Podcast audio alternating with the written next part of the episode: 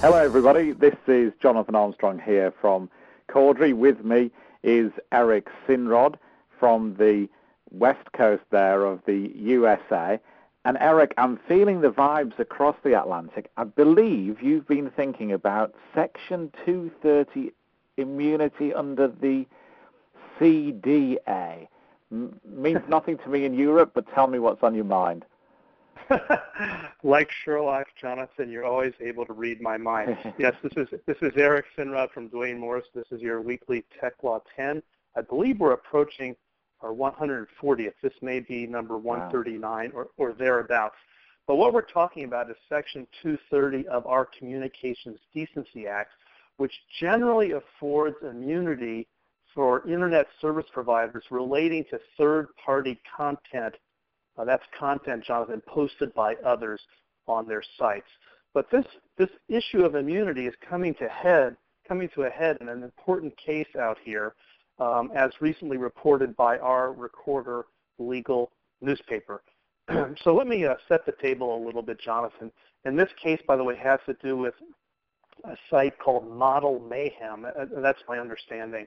Um, the procedural posture currently is this. Uh, Facebook, Craigslist, eBay, and others, as what we call amici, are, um, have been petitioning to the Ninth Circuit to have them reconsider um, a controversial ruling about a website operator's duty to warn about harm, potential harm by third parties. Um, the Ninth Circuit is our sort of overarching federal appellate court in the western United States. I mean, the, the only step above the Ninth Circuit out here is the United States Supreme Court. So this case has already percolated up from a federal trial court decision. And normally, uh, in these types of cases, the appellate level, you have a, a three-judge panel. And this particular panel, based on the urging of these other uh, interested uh, companies, has set new arguments next month in a case called Doe, that's sort of an anonymous name for the plaintiff, versus Internet Brands. And the three-judge panel has done this after last fall ruling that the operator of a website for uh, prospective models could be sued for failing to warn that they were being targeted by, of all things, rapists, which is, you know, mm. obviously uh, something of concern. So what's the factual background? Um, there was this model who is referred to as Jane Doe, so she doesn't give up her true identity. And Jane Doe uh, made the allegation that she was lured to southern Florida who, by two men who allegedly drugged her, raped her, and recorded the crime for pornographic video display. So pretty awful set of facts there. And she alleges that the men learned about her through her membership in the site called Model Mayhem. Jonathan, you ask, what is Model Mayhem? Uh, that, uh, according to the uh, allegations, was a website uh, displaying the profiles of as many as 600,000 aspiring models. So we're dealing with a lot of people uh, that are interacting with this website. And the owner of the website that's, that's more than that's more than Hugh Hefner's living room, even. Uh, just a bit, just a bit. that raises the question: When was the last time you were there, Jonathan? anyway, I, I interrupted. no, that's right. That, that's what you get for interrupting uh, and joke.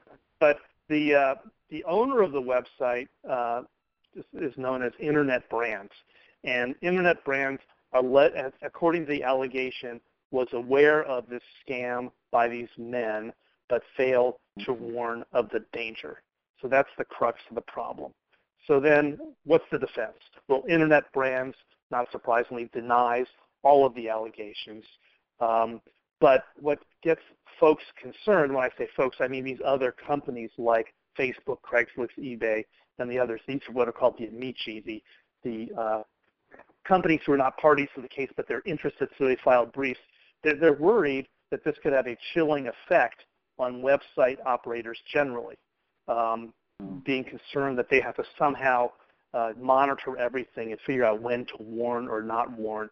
And obviously, they, they believe that under Section 230 of the Communications Decency Act, they are shielded, quote, from the risks, burdens, and uncertainties of lawsuits that would hold them liable for hosting or facilitating online exchanges of third-party information that may result in harm, close quote. And that's a quote uh, obtained from one of the Amici briefs. Um, mm. So uh, based on this, uh, the, uh, the panel is going to reconsider. And, and this is somewhat unusual, Jonathan, because normally you have a three-judge panel at the Ninth Circuit. Ultimately, they render their appellate decision, and that's it. And at that point, there are essentially two options. One is to try to get what's called an en banc uh, consideration of what the appellate panel did. And if it's a matter of tremendous importance, you then can get an 11-judge panel at the Ninth Circuit to consider what the three-judge panel did. Or, but that's extremely unusual, and it's almost always denied uh, uh-huh. You know a three-judge panel is considered sufficient, and they just don't want to be revisiting their rulings all the time.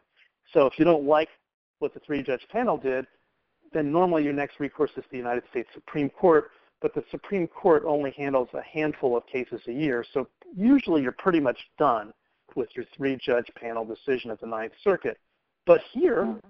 uh, obviously this three-judge panel, um, based on the briefing from these other interested companies, has decided on its own to reconsider what it did without even going to the 11-judge panel, without going to the uh, Supreme Court. The three-judge panel is going to hear new arguments on March 18th. Um, so that, that's coming up not too uh, far in the future from here.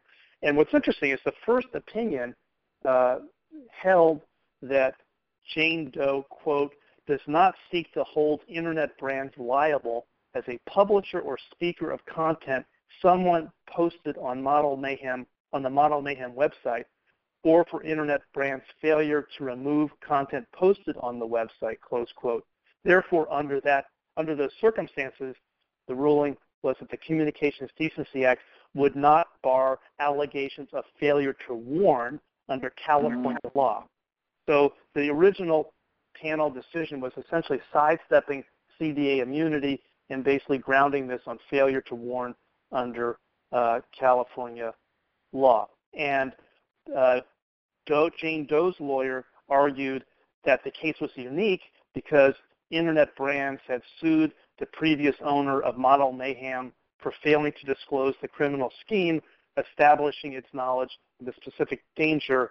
Therefore, there was nothing in the panel's opinion to indicate that its holding could be applied to create a general duty to warn stretching beyond the particular facts of this case. So the, the Jane Doe lawyers were careful to try to make this sort of a, a one-off case. In this particular mm. circumstance, there should be a duty to warn. Um, but it's all bubbling to a head now, and uh, you know the, the ISPs generally are very um, protective of their immunity under the CDA Section 230 because they just don't want to get in the business of having to monitor the content of others. And there's a concern here that this failure to warn argument could somehow start to peel back the layers of the onion of their immunity. So hopefully that wasn't too thick, but I wanted to set oh. the stage. And now that you've been educated a little bit on Section 230, uh, what are your thoughts there across the pond and, and you know, about this case, about Section 230, and perhaps what you might have going on uh, in the UK in like circumstances. Yeah, no, it's a, it is a fascinating case, and I can see why it definitely merits uh, a, a, good look on our podcast and, and, and, a look again by the judges. I mean, I think in general terms we have similar rules here that if you are uh, a website host and uh, and you're not on notice, then you have uh, what you might call qualified immunity. I think where it gets different is when you are on notice. And I guess that, uh, I, I, mean, I'm imagining that that's going to be one of the key elements of, of this case as well, to decide how much the website host knew. And, and my suspicion is that here, if they knew about something bad happening and didn't act, then they could potentially, over here, face consequence.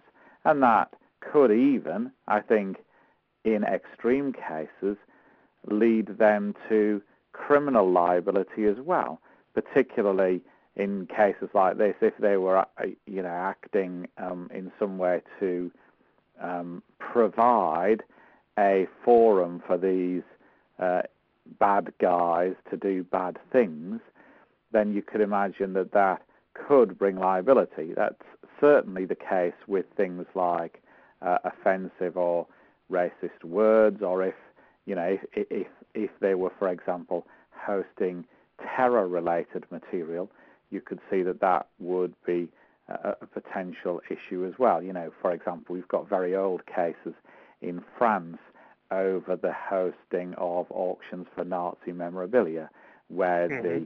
the uh, business uh, uh, facilitating the, the hosting, once it was on notice, was under duty to take them down.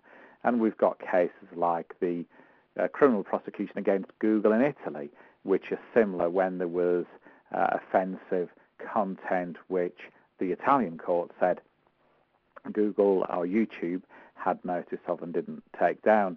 So I guess here it would most likely depend on notice. And, and maybe that notice doesn't have to be specific. Maybe it can be general to say, you know, if there was a substantial pattern of this happening and it was always South Florida and it was always on a Wednesday or whatever, then clearly, even without knowing that it's going to happen to, in your case, Jane Doe, then you would think that the platform uh, would be under a duty if it has that information to um, uh, to report it to users, unless, of course, uh, and, and, obviously what you'd want them to do in that circumstance is talk to law enforcement first, and it might be that law enforcement would then want to set something of a honey trap rather than uh, for them to tell people en masse. But I think these are always challenging challenging uh, decisions to make for internet hosts. I mean, to be honest with you, I've I've helped not in this same fact pattern, but we've helped with very uh, with somewhat similar cases when I've been acting for the internet company involved, and they've suspected that something's been going on. Um, I've had one not not uh, uh, too long ago where we uh, did go to law enforcement and produce some statistics because we thought it was in the public good to do that. Um, but even then, that can be a difficult choice, and it can be hard sometimes to get law enforcement to see the patterns that you are seeing. Hmm. Sometimes they choose not to. But it's a very, it, it, it is absolutely a, a fascinating case, and and one that it would be good to um, to look at. Maybe next week, as a corollary, because I guess we're sort of running thin on time now, we might look at some of the moves towards class actions in Europe. Be interesting to get your thoughts on that as well, because my suspicion is that um, if uh, the internet publishing house lose here, it does smack of a potential class action, perhaps on both sides of the Atlantic. But perhaps we leave it there and we return to that element almost in part two next week. What do you think, Eric?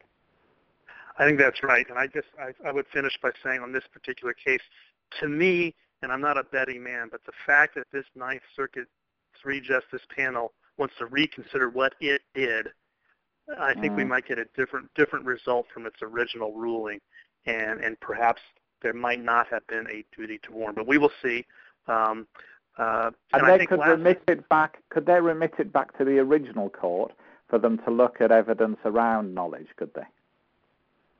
I suppose that's possible. I mean, if they find it's a factual question, there's a mm-hmm. factual issue involved, it would go back to the federal trial court. It's a legal issue, they have to decide it.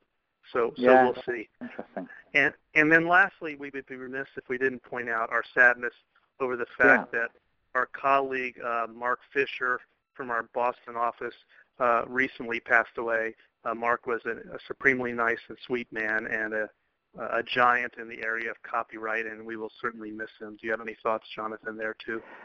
I, I do, and as I said that on, I think I said on Twitter at the time, he was a he was a great lawyer and an even better man, and and um, and and we feel his loss here as well. And um, and and our thoughts are with with him and uh, or with his family and with Marnie, his uh, his widow. And uh, and and you're absolutely right. He was uh, he he was a, a giant in um, in his knowledge of these type of issues, and and we will miss him. We will. All right. Well, stay tuned for our next Tech Law 10. Thank you for joining us this week. This is Eric Sinrod in the San Francisco office uh, of Duane Morris LLP. You can reach me at ejsinrod at duanemorris.com. You can find us on the usual uh, social media outlets. Uh, we can you can find us on LinkedIn, Twitter, Facebook. Um, and Jonathan, wrap it up. Yeah, thanks for listening. Uh, Jonathan.Armstrong at corderycompliance.com. Do connect with us in the usual ways, and we'll perhaps connect next week when we might look at that uh, class action issue, Eric. Meantime, thank you for listening, and uh, we'll speak to you again soon. Cheers. Thank you. Bye now.